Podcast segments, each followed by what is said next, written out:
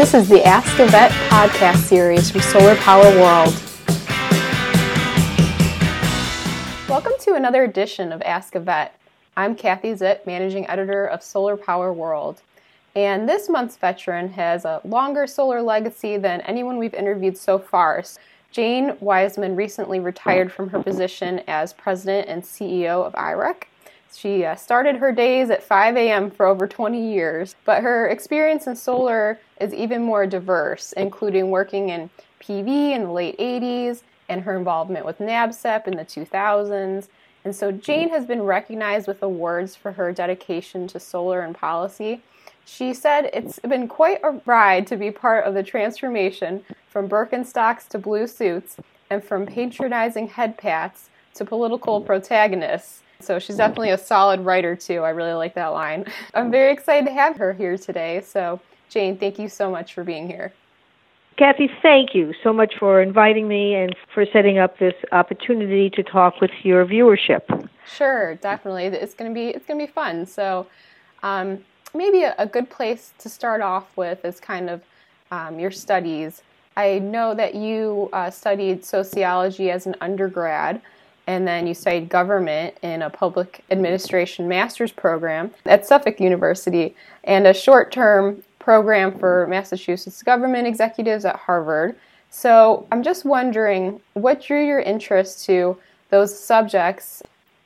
You have to realize that I grew up in the in the 60s and, and the early 70s being, you know, in school and certainly being involved in a lot of the different current events that were going on during that period. So I grew up in the environment that questioned things, certainly picked up on a lot of different issues that were happening, but also valued uh, public service.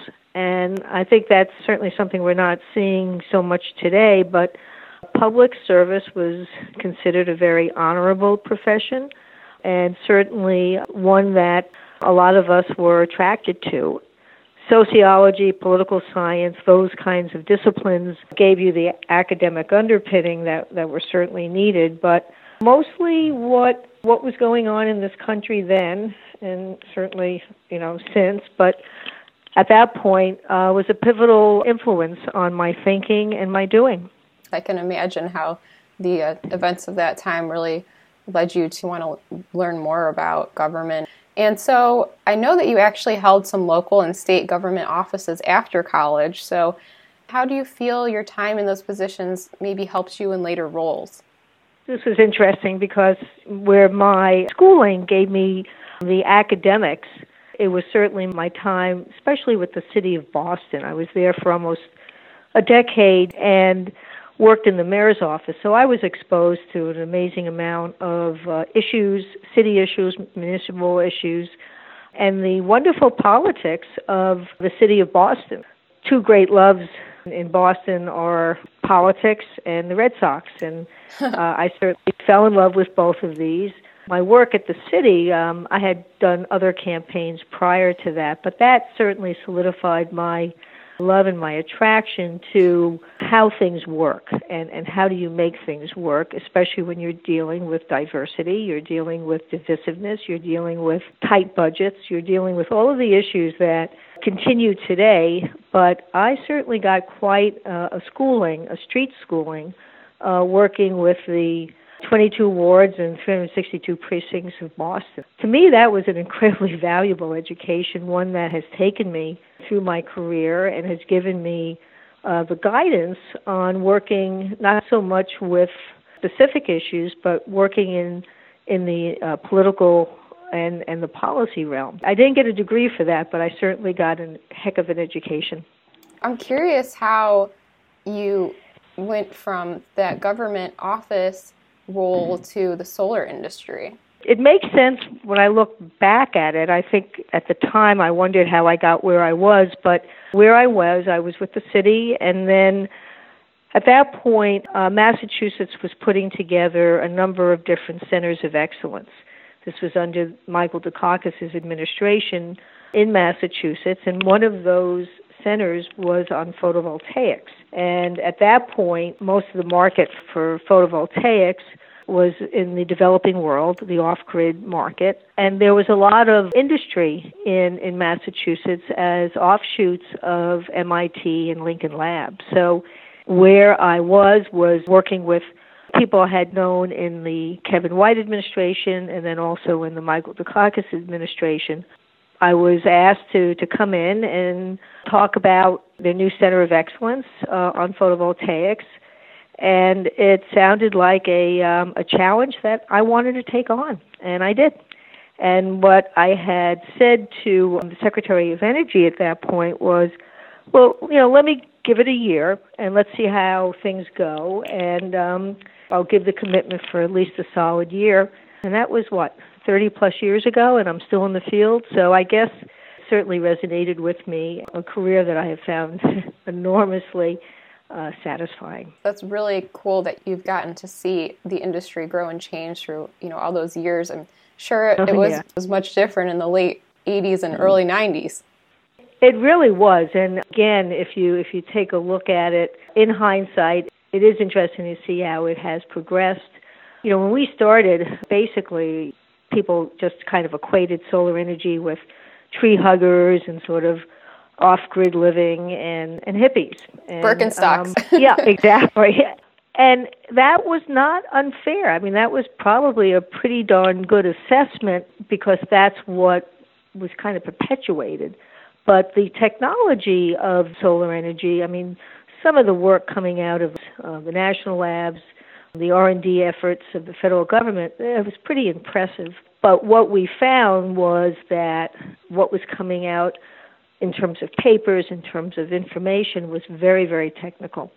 And in order to move from the, lab and the research into the marketplace, you needed that bridge between the, the technical documents and the opportunity for consumers from the range of residential consumers to, but more specifically to state governments and other government agencies, you needed a, um, a reading of this technology, what it does and what it uh, can do that made sense and was understandable. And that's where we started trying to move a lot of the information coming out of the labs into understandable and readable information and action steps for decision makers. And so, did that kind of lead to your involvement in, in IREC? It did. It did. I was involved with IREC when I was with the Massachusetts Center of Excellence on PV. Um, and then after I left, I was very much involved in what I consider a transformational effort, a national effort called the PV Compact. And that was the opportunity to finally bring the different stakeholders together. So for the first time, you had utility companies, you had the solar industry, you had regulators, you had consumer advocates, you had an enormous amount of people that had not met before, or if they had, it was more in an adversarial um, environment. So for the first time, we brought these stakeholders together and formed what was considered the PV Compact and started looking at what are the issues, what are the opportunities to move solar energy, photovoltaics forward. So the important ingredient in all of that was that we had people sitting around the same table and really trying to figure this out. That was critical in the early 90s, along with these kinds of opportunities to explain the technology to a whole host of different potential customers and we we looked at the different communities that could use this schools and parks and neighborhoods and really tailored information. We had a series called workshop in a box. So we were able to bring information clearly easily and accessible to to many different people around the country. That's really neat, and what a, a career it's been for you. I know you recently retired from IREC, so what's maybe your, your proudest moment looking back at, at that work? Boy, that it's it's a it's a hard question because there are many answers. I was most proud, I think, of the the intellect, the team, the staff that IREC has worked with over the years because we really stuck to our guns on on the culture that was IREC, which had certainly included not only integrity but also a real commitment to fact-based uh, analysis and information. And we worked hard on that and made sure that we also included collaborative efforts and insight and talked to all parties as we put together model rules, as we put together best practices. The part that I missed the most. But as I look back on sort of the long list of, of accomplishments, along with this PV compact that I mentioned, we were happy to be at the founding table creating the uh, the credentials for the industry. It was a tough job, but again, one that we brought all the players together.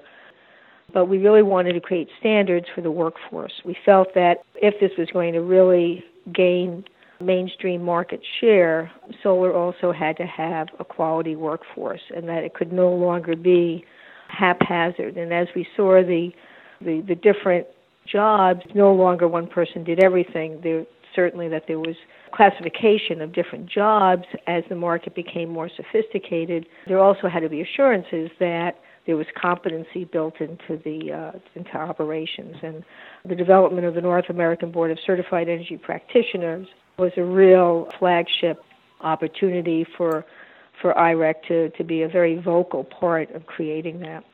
Right, I was going to ask about your involvement with that because you were the vice chair of NABCEP, so IREC was part of its founding then. We were um, not only part of the effort, but we were a very loud part of the effort. We were not going to step on anybody's toes, but we were not going to let people walk away from this. We really felt that substantial standards were necessary. So we were we were at the table before NABCEP was created to make sure that there was buy-in from the states, from the industry, from the government, from the unions. I mean, we really did due diligence. And no mistake, there were some significant food fights, but at the same time, there was the general consensus that this was something that had to be done. What a great thing you've created, even though it's not a law or anything like that, it really does hold a lot of value. I know many of our top solar contractors are NABCEP certified, and that really says a lot for their skill set and dedication to quality work. Yeah, they, they should be very proud of that credential. It's not an easy one to, to get, and mm-hmm. it certainly is not an easy one to keep. That is a real mark of competency. You had also talked about trying to bring solar into the mainstream. I'm wondering when along your time in solar did you realize this this isn't just a hippie thing. This is really something that could be on many home rooftops and businesses and something that could really be a, a major part of our energy mix. That's an interesting question. And kathy i'm not sure there was any you know one magic moment. I think my feeling day one was that this was not going to be a casual on again, off again kind of energy source. Mm-hmm. And I think I always approached it, you know, in terms of how do you move this from where it was, very technical and very much on the margins with the Birkenstocks, and how do you move that to a real real business opportunity. So that was that was part of my mindset from day 1. And certainly with a lot of the industry people in the state, that was reinforced. This was not a garage type technology, this was beginning to have big players. And even though some of them came in and out of the market, there's certainly the realization that this, this was not to be discarded. I should say though, and, and as a as a big footnote on that, I think a lot of the early players and perhaps some of the, even the current players are not convinced that this is this is here to stay and that they do come in, they do go out. There are a lot of different market barriers that some can withstand and some cannot. This is not no longer greenwashing. I really think that solar as a market player is here and I mean there's plenty of evidence, there's plenty of good reports and, and seeing the the market grow every year is very encouraging, but we're beginning to get some really significant opposition, and that plays on to a lot of the regulatory work that we've been involved in as well as others on the state level. And I think that some of some very deep pockets are going after the solar industry and the and the solar policy market because it's no longer irrelevant. It is playing a bigger and bigger role and the constituency that is supporting it is growing. I certainly see that in some ways, we've been a victim of our success. This is part of success that the more successful you are, expect opposition. I kind of look at this as a sign of progress, even though it's kind of uh, diverts attention and taking up resources that could be better spent doing other things. Yes, absolutely. That's that's a really good point. Become our own victim of ourselves and we become kind of a threat sort of. it's like, you know, this thing's here to stay and, and it's created so much movement. That is one of the challenges that we're seeing today. And, and I know a part of maybe dealing with that too is patience. And I know that you wrote a farewell blog for IREC, and you said inch by inch progress is sometimes painfully slow for us impatient foot tappers. Patience is key for solar. So, can you maybe talk about how you've had to be patient during your 30 years in solar and you know how that still plays into solar today? What do we what do we have to be patient for today? I think it's how do you frame time? We all tend to individualize time to conform to you know, our career or our lifespan. 30 plus years, a long time. Um, not when you look at you know most diffusion models and you know how technologies get developed and tested and moved from R&D into the market but certainly when you're in the middle of it and then you have the opportunity to sort of with with hindsight look back you you do end a lot of the, the, the day by saying, you know, what is taking us so long? And that's inherent whenever you're trying to really shift business models and shift how things are produced and used, it doesn't happen overnight. It's not just technology, but what are the rules? What are the rules for for using this and connecting this stuff and, mm-hmm. and pricing this stuff? What are the rules that have to be looked at, changed, or created? that doesn't happen overnight. It's frustrating, but that's the reality of it. And I think impatience is good. It shows motion. It shows, you know, you, you being dynamic. On the other hand, it can be counterproductive if you skim over some of the important, deep rooted issues that need to be addressed. You also said in your piece that embedding quality assurance into the clean energy sector has been on your top 10 hit list for years. So, can you tell me more about why that's so important? Yeah, that goes back to a couple of things I said earlier about NABCEP, but it takes a long time to build a sustainable market, and boy, overnight it can be destroyed with poor quality work or poor quality product. Nothing spreads quicker than bad news, and you really have to be careful listen, mistakes will always happen, but what you want to do is minimize that. And one of the ways of minimizing that is by building quality assurances standards, opportunities to, to review standards and review competency and, and endurance. All of that prevents and, and encourages consumer confidence in, in what you're doing. And without consumer confidence, that's what's going to either set you way back or potentially could could totally derail you. To me, that is is critical, and I know that IREC has started some real consumer protection tools. They're mostly aimed at this point for the residential market, but you really need to make sure that you have happy consumers, and what you don't want are any surprises. Yeah. Um, quick sale, double talk, you know, the robocalls, all of that stuff creates the environment that here comes another snake oil salesman. And that's the last thing we want. And I realize, I mean, I'm practical enough to realize that many of us started in this business with a mission. It doesn't mean we were naive or idealistic. The reality is that today, a lot of people in the business do not carry that same mission, and that's mm-hmm. okay. That's fine. But to to grab the quick buck, to um, to make the most sales, to to shortcut important steps. That's where we're going to potentially fall on our face. And you know, I'm delighted when I see the Solar Energy Industries Association, SEIA, really build consumer protection into their their culture. Right. Um, this is this is very important. I think that in addition to that, you have an industry association that's very much saying to the consumer, "We're on your side." But IREC's role is as, you know, we don't have a financial stake in solar, so we bring a more nonpartisan voice to the table. And I think these kinds of assurances, without them, even though they may add a few extra cents or they may be a pain in the neck, these are not, not adding hoops to jump through, it's adding consumer protection. Right. I've heard some contractors that I've interviewed say that as well, and it's frustrating because if someone has a bad experience with contract or you know someone a solar professional it totally changes their view of the entire industry. And we're at a point where we are still trying to educate people about the industry. So negative experiences really have a big impact. Absolutely.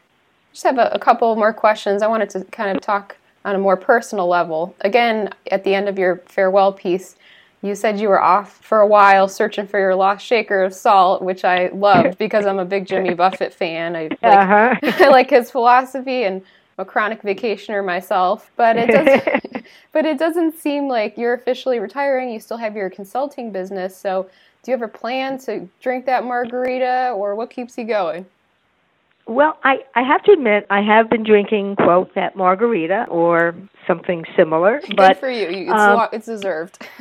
Yeah, and, you know, it's I'm kind of reclaiming my time, which um, I have thoroughly enjoyed because I never did stop and smell the roses. I mean, I loved my job. Nobody was twisting my arm.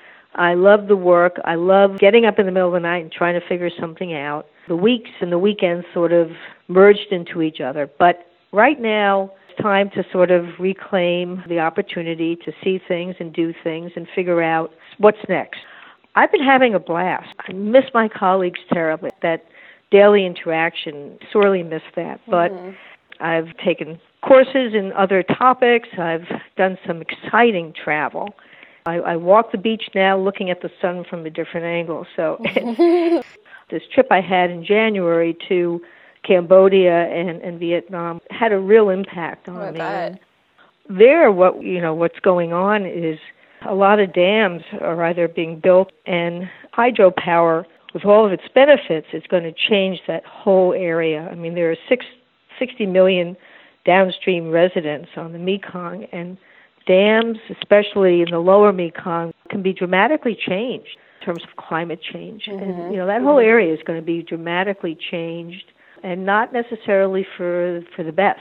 There's so many unexploded landmines that are still there that you know, and a lot of those mines we left behind. Mm-hmm. Um, that's something that has really resonated with me. And this is kind of a long answer to your question. I don't have any intention of walking away from clean energy and solar, but now I have the time and the opportunity to, to look at other issues you get to learn in a different way. Well, I just want to thank you so much again, Jane. It's been awesome getting to know you. What an interesting career you've had, and what an interesting person you are. So, thank you for everything you've done for the solar industry and continue to do. And thank you for talking with me today. Kathy, I thank you. Your words mean a lot to me, and I just appreciate the opportunities.